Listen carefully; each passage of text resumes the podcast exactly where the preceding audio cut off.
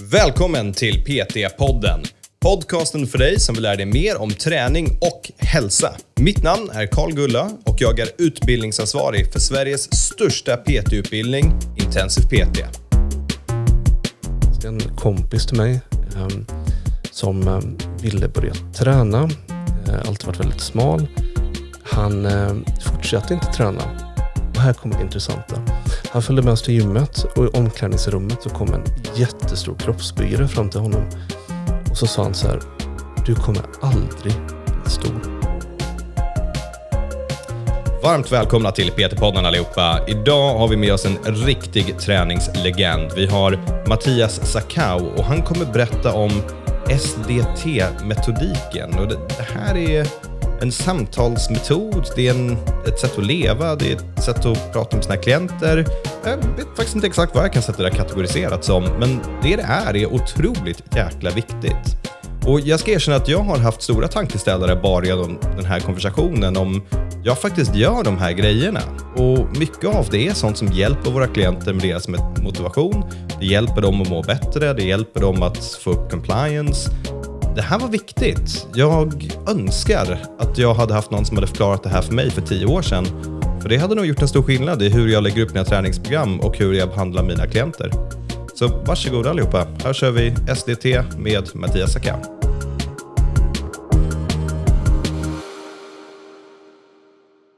Så varmt välkommen tillbaka till PT-podden Mattias. Kul att ha dig här. Ja, tack så mycket. Kul att vara tillbaka ju. Ja, du är ju rutinerad poddare för du, det är inte första gången du är med. Uh, nej, precis. Vi har gjort uh, två avsnitt tidigare till och med. Så då får man gärna gå tillbaka i historiken och lyssna på om man är nyfiken. Vad var det du pratade om? Online-coachning, va? Var det något mer? Ja, uh, det var online-coaching, det var den ena. Och jag hoppades på att du skulle säga vad den andra var, för jag kunde faktiskt inte heller komma ihåg vad det var. Ja, Okej, okay, det kanske dyker upp sen då. Det var säkert väldigt re relevant, skulle jag vilja tycka. Det måste det ha varit, annars hade vi inte gjort det.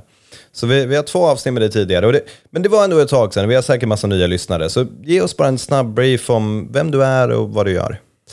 Ja, Okej, okay. så um, jag heter Mattias Ju um, och jag är styrkecoach och medicinsk tränare på Kraftsportkliniken i Göteborg.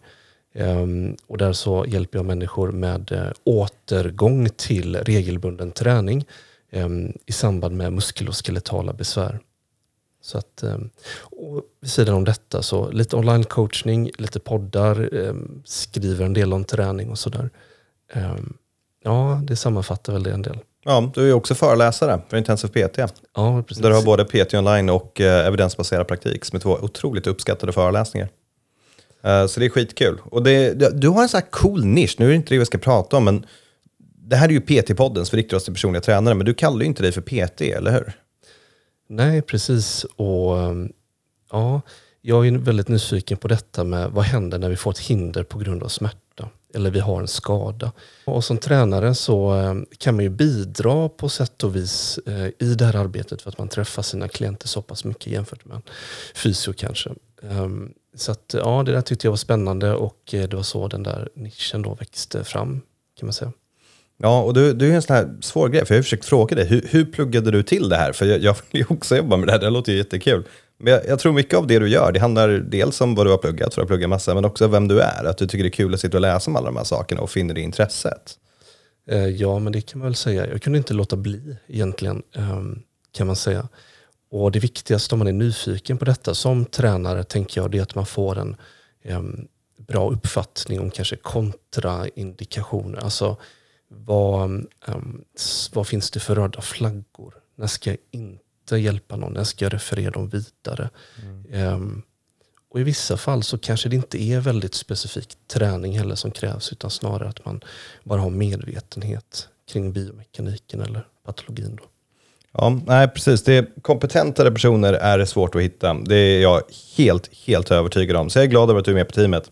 Och idag så ska vi faktiskt prata om någonting som du själv tog fram som ämne. Eh, och det är något som jag inte har sådär superbra koll på heller. Så jag är sjukt taggad. Vad, vad är det vi ska prata om idag? Ja, det vi ska prata om det kallas för SDT och det är en teori som handlar om motivation. Och istället för att tänka nu här, eh, det är som en disclaimer för detta, att detta är det rätta sättet, det ultimata sättet, så kan man tänka att det är ett filter. Det är ett par glasögon vi ska ta på oss nu för att se på de här frågorna eh, från ett annat perspektiv. Um, men innan vi gör det så behöver vi någon form av definition här faktiskt. Vad är motivation? Det pratar mm. man mycket om i träning. Absolut. Uh, ja, har du någon sån bra definition av det? Motivation, oh nu, det här, det här är ju tvärtom, det är jag som ska ställa frågorna. Motivation är väl, um, kort sagt, viljan att göra någonting tror jag. Uh, för jag, jag, vill väl på något sätt differentiera mellan att faktiskt göra det och bara vilja göra det. För att vara motiverad till att göra något, då vill vi göra det. Det betyder inte nödvändigtvis att vi kommer göra det, men det betyder att vi vill göra det. Så jag, jag skulle vilja lägga in det i någon sån kategori. Har du någon bättre definition? Jag tycker det var en jätteanvändbar eh, definition faktiskt, så vi kan använda den när vi går vidare här.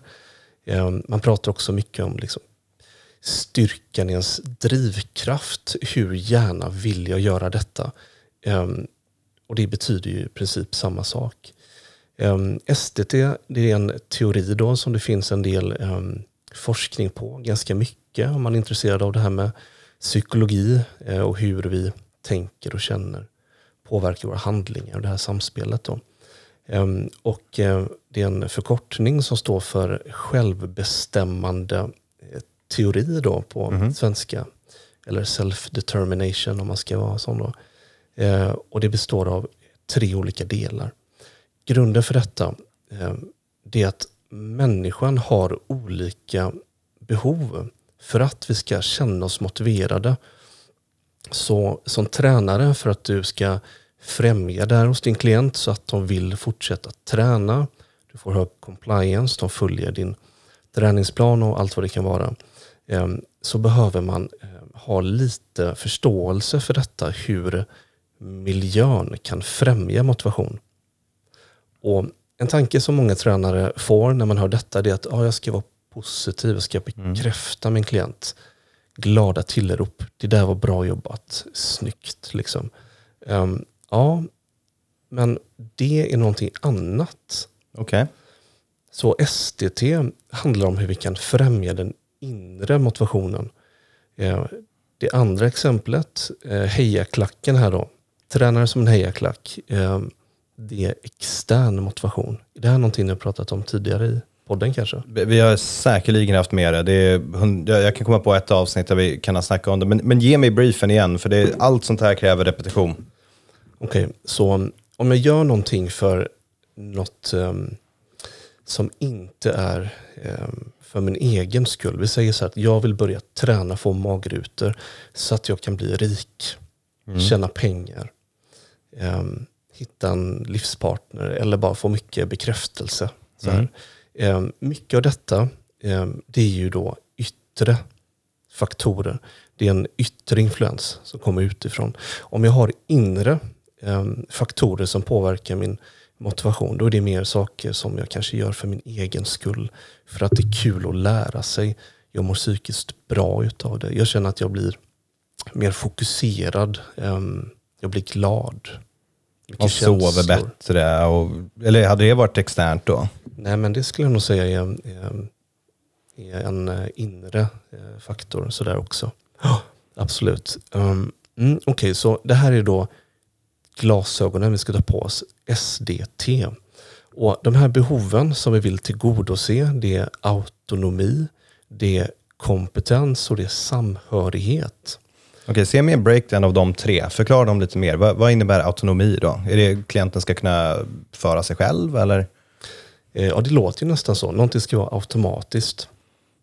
Och på sätt och vis är det det. Men det handlar snarare om um, självbestämmande. Uh, jag har valt att göra detta. Och därför mm. att jag har valt det så är jag mer motiverad. Kan man tänka.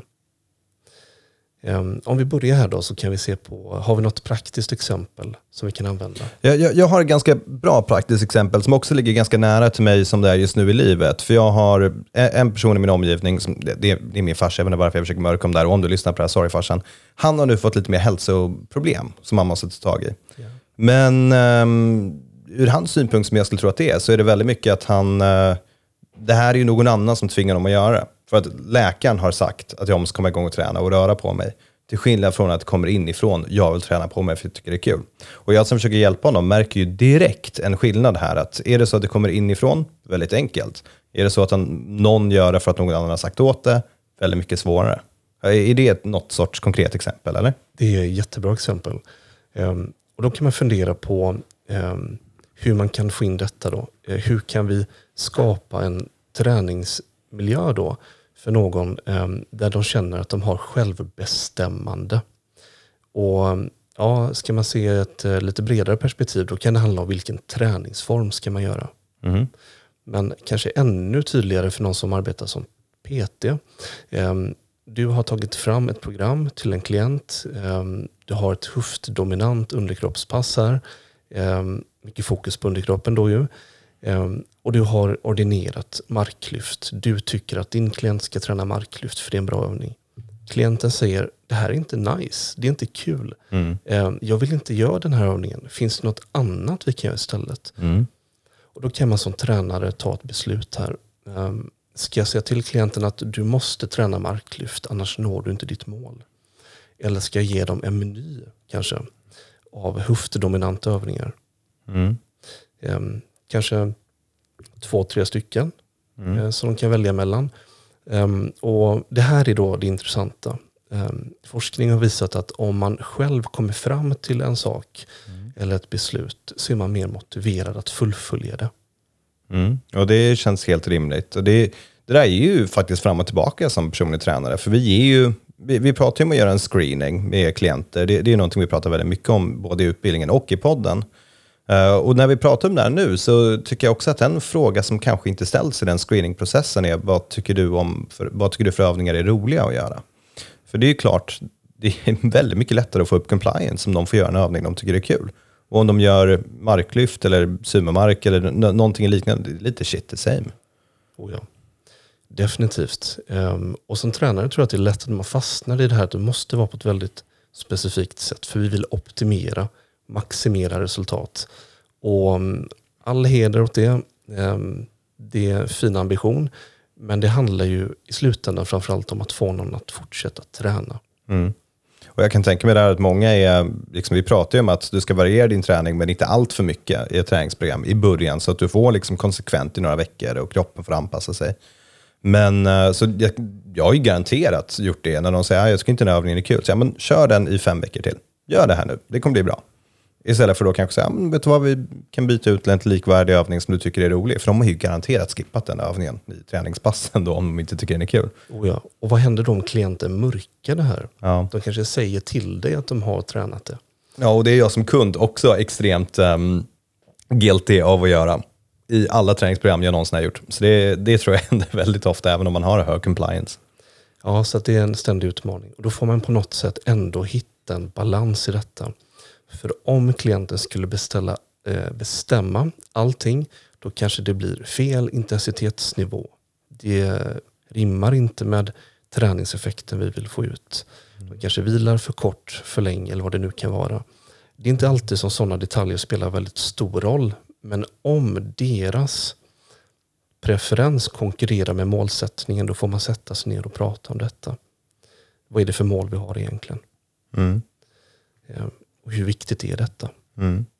Så till, är vi fortfarande inne på liksom nummer ett här, det var autonomin för personer, att de ska känna jag är en del av processen i det här träningsprogrammet, jag får också vara med och bestämma vad för övningar jag tycker jag ska göra. Det, det här är mitt ansvar att fullfölja. Det, det, är helt enkelt det vi vill försöka få igenom. Precis. Och eh, Rent praktiskt så kanske man ändå vill sätta upp ramar för detta, så det är valfrihet inom ramar. Det är mm. viktigt att de känner att det här behovet blir tillgodosett. Då. Um, men det behöver inte vara hundratals val, utan det, du som tränare kan fortfarande styra lite. Ja, det kan ju ganska enkelt vara i någon, någon sorts screeningsprocess, eller om du har en klient och de ska träna med dig i ett år och göra en livsförändring och ha de första tre passen, då kanske du bara gör en stor selektion av övningar och klienten får liksom säga, men vilken tyckte du var najsast av de här? Jag säger, men gud, jag föredrog verkligen den här hip mot den där övningen. Super, då är det den vi kör på. Ja. Måste, och då är de med och skapar sitt egna program. Jätteintressant sätt att lägga upp det på. Det har jag inte hört många göra tidigare.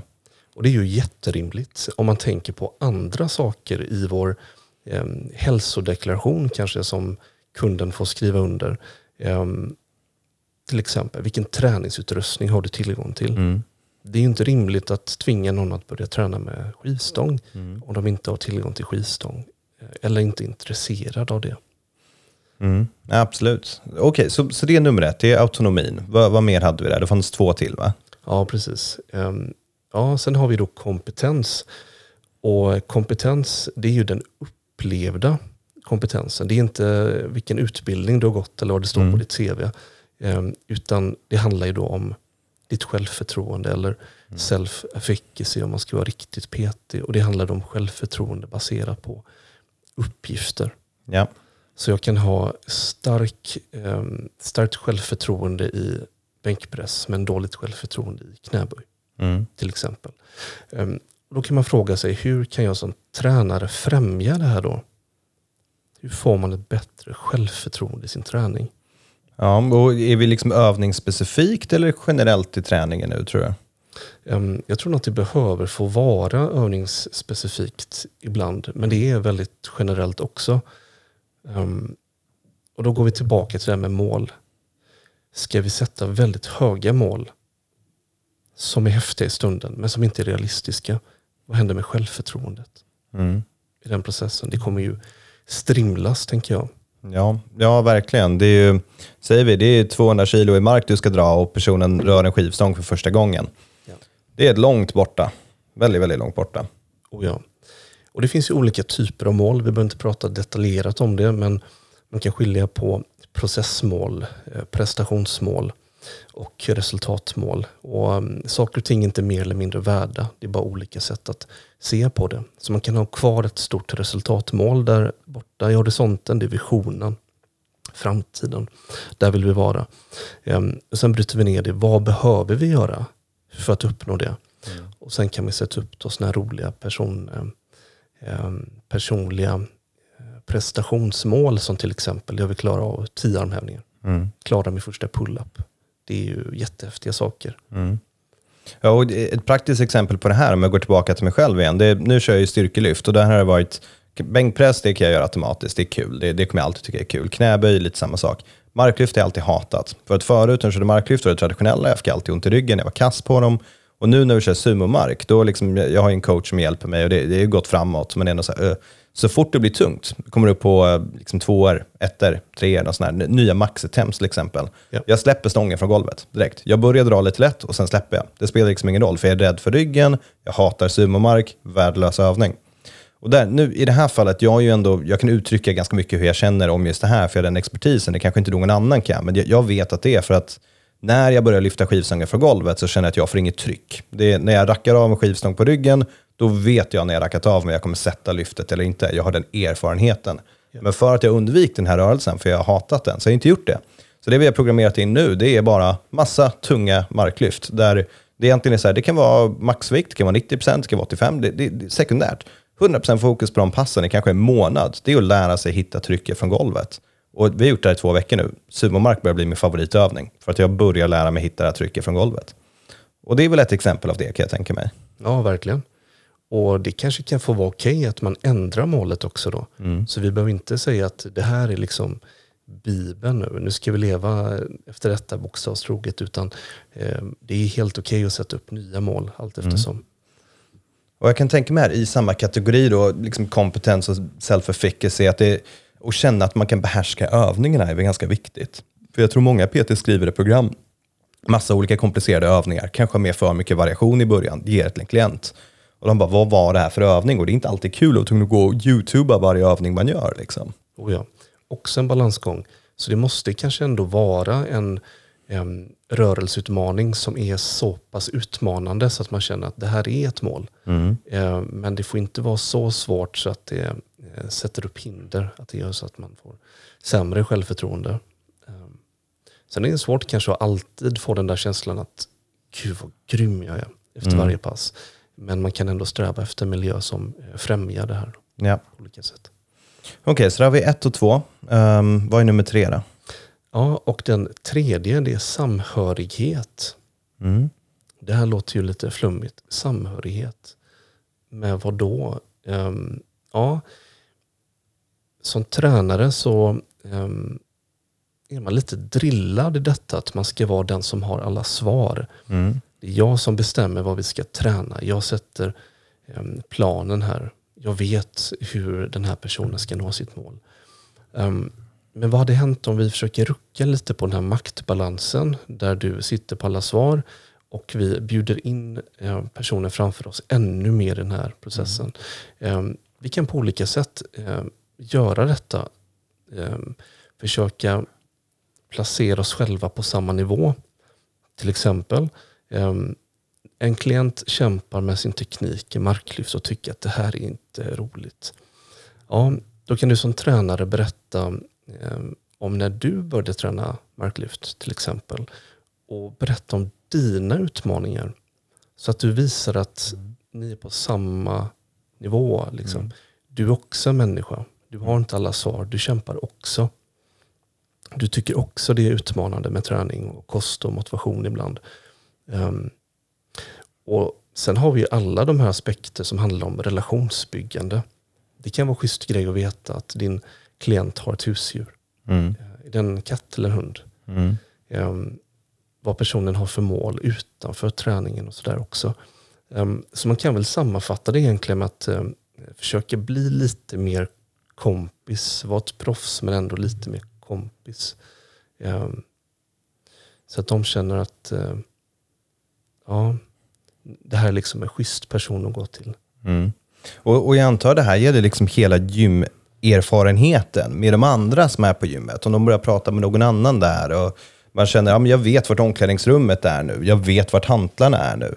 Det, det måste väl också på något sätt gå in i kategorin av miljö här och, och att man känner, ja, men, mycket av träning handlar ju, en, en stor identitetsförändring tror jag för folk som har kanske bara legat på soffan hela dagarna och käkat chips och kollat Netflix. De, de ser ju människor som går till gymmet som träningsmänniskor oftast och så blir det, ja nu ska jag göra den här stora förändringen, jag ska också bli en träningsmänniska. Ja. När vi som folk hade klassat som träningsmänniskor är så här, ja vi sitter också och äter chips på soffan och tycker det är jävligt nice, vi bara råkar gå till gymmet också liksom.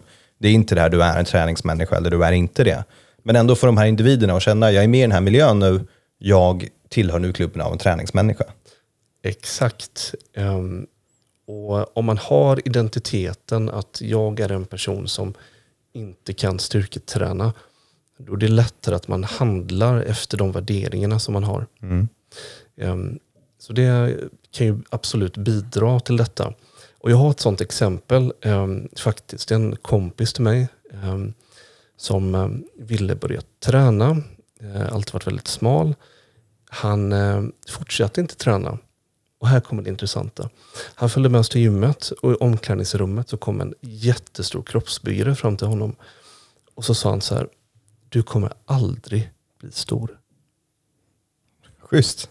det, Fan vad kul. Det är det sjukaste jag har hört ja, nästan. Det är otroligt otrevligt. Um, ja, han fortsatte inte träna där. Han fortsatte inte träna överhuvudtaget faktiskt. Men du kommer aldrig bli... Ja, Okej, vi, kan, vi kan släppa det, men ja, det är ja. dumt gjort. Säg inte det till folk. Ja, ja verkligen. Um, så det där gör jättemycket. Ja. Så uh, tränar man på ett gym så man skulle kunna till exempel presentera sin klient för uh, andra stammisar. Uh, personer som jobbar där i receptionen. Alltså ja. få personer att känna sig eh, välkomnad. Jag tror receptionen kan göra ett otroligt stort jobb på en sån här typ av sak. Att verkligen välkomna folk och få dem att känna sig sedda när de kommer in. Sånt är jättekul, att man är med i gänget. Liksom. Ja, uh, bara för att öka hela känslan.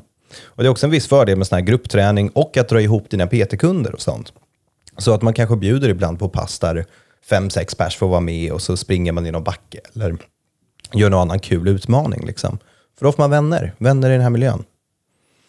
Precis. Och tänk då att du har en tränare som är en diktator. Mm. Står med en piska och säger du måste göra den här övningen. Annars får du gå hem. No pain, no gain. Så mm. är det. Squat till you puke och alla de här mm. flosklerna. Så den här stereotypa bilden av en, um, hur en tränare ska vara, den rimmar ganska dåligt med um, detta faktiskt att tillgodose de här behoven enligt SDT. Då.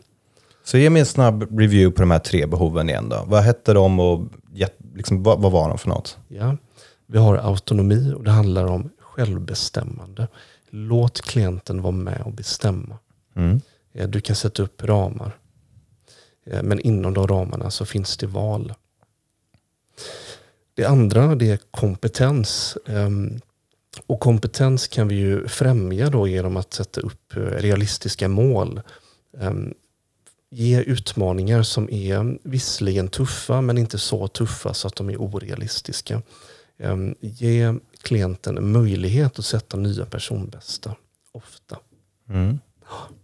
Och den tredje punkten då, det är ju detta med samhörighet. Och det kan vi göra på alla möjliga sätt. Men bra mindset för detta det är att tänka att ehm, det är bra att försöka rucka på maktförhållandet här. Du behöver inte sitta på alla svar som tränare. Och om du är en schysst person ehm, och bygger en stark relation här eh, så kommer personen troligtvis bli mer motiverad till att fortsätta träna. Och det finns ehm, eh, bra med forskning på det också. Mm. Ja. Så alla de här grejerna låter ju väldigt fina när vi pratar om dem. Och jag tror vissa som lyssnar på det här kanske tänker, nej vadå, klienter kan inte få bestämma själva, de har ingen aning vad de ska hålla på med. Ja. Men då tror jag man har missed the point lite grann. Att det, det här är liksom inte ett eh, binärt, du gör det här noll eller inte alls ett. Liksom. Det, det här är väl ett, sätt, ett synsätt på egentligen pedagogik och på utlärning generellt. Liksom. I vissa stunder kanske du behöver vara lite hårdare och andra stunder ska du vara mer förstående. Liksom. Men hur ska vi då faktiskt använda det här? Är, är det så att jag tänker, okej, idag när jag träffar min klient, då ska jag göra STT, eller är det det här är hur jag agerar, eller är det här någonting man gör på en konstellation? Liksom? Hur rent praktiskt använder man sig av den här informationen? Ja, det här kan man ju använda eh, hela tiden egentligen, mer eller mindre.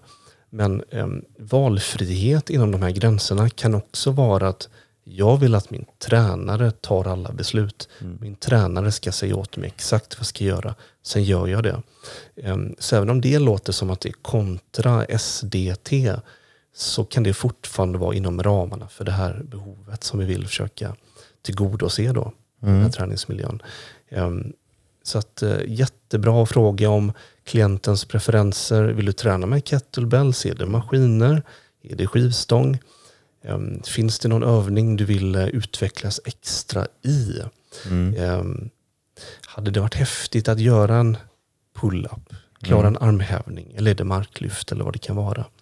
Ehm, och sen kan man ju såklart eh, glida in och ur detta också. Det, här är ju bara ett sätt att se på detta också. Mm. Ja, men, och vara var lyhörd till vad klienten vill och, och ställa frågan, vad tycker du för övningar är kul? Det, det tror jag det är ett bra sätt att få dem engagerade. Det, den som är svårast kanske här tror jag att applicera som PT, det är väl den sista, att du inte alltid behöver vara experten. Det, jag tror det, det, är en, det är en av de som kommer vara mest utmanande för folk. Och jag antar en del av det är att våga säga, men jag vet inte, eller jag ska kolla upp det här, eller uh, och ta ner sig till någon annans nivå och inte vara tvungen att sitta och förklara allting. Det, det är ju inte så att när vi tränar med en klient så vi säger, ah, idag ska vi göra flexion i QBT. Va? Nej, men biceps curls. Det är liksom det. Ja. Jag antar att det, är- det är så lite grann. Mm, ja, men absolut. Och det är lite läskigt för att ehm, ehm, det kan komma lite sådana här hjärnspöken om man funderar på, tänk om klienten nu kommer tro att jag inte har svaret. Ehm, men om man testar detta lite grann bara då, som en vaniljvariant här då, ehm, så är det väldigt spännande att se vad som händer, dynamiken. Sen kan man reflektera över detta. Vad hände? Ja, jag tycker, ett intressant sätt att tänka på det, det, det är ju den här hjälteteorin, den gamla klassiska. Och vem är det som står i centrum? Är det du eller klienten? Vem är hjälten i det här fallet? Och om det är du som är hjälte som PT, om det så är relation är, då, då är det inte så lång hållbar relation för dig och klienten, utan klienten är ju hjälten. Det är de som gör en livsstilsförändring. Du är guiden som är där för att hjälpa dem framåt. Exakt. Eh, Du är experten, visst, men ditt primära mål är att lyfta upp hjälten till att uppnå den personen de vill vara. Och Det är väl bara intressant att ta en, gör, gör en lista på dina klienter som du har och fundera på vem är guiden och vem är hjälten? Eller är du hjälten eller är kunden hjälten? Är, är du liksom en, en stor förebild för klienten eller är de en förebild för sig själva? Typ. Ja, men precis. Och um, som avslutning så kan man um, säga det att SDT är en teori som hjälper oss att förstå eh, hur inre motivation eller inre faktorer influerar motivationskapitalet. Um, men det här med yttre stimulans, det är inte dåligt i sig. Eh, detta är också som en glidande skala och det är helt okej okay att eh, använda glada tillrop ibland. Liksom. Eh, det behöver inte bara vara det ena. Men inte nödvändigtvis heller är det en fråga om mer motivation eller mindre motivation, utan det är snarare kvaliteten. Lite mer inre motivation är lite mer kvalitativt och lite mer hållbart i det långa loppet. Så det är framförallt därför det är intressant. Ja, och jag tror alla PT som har haft klienter som har lyckats vet att en stor del av det beror på att de har haft en inre motivation. Och de som inte har lyckats, det är förmodligen för att du har fått dra i dem hela vägen och sparka in dem i målet. Och det kanske man har missat. Mattias, det här var jättekul. Eh, stort tack för att du ville vara med och berätta ja, om det här. Tack själv.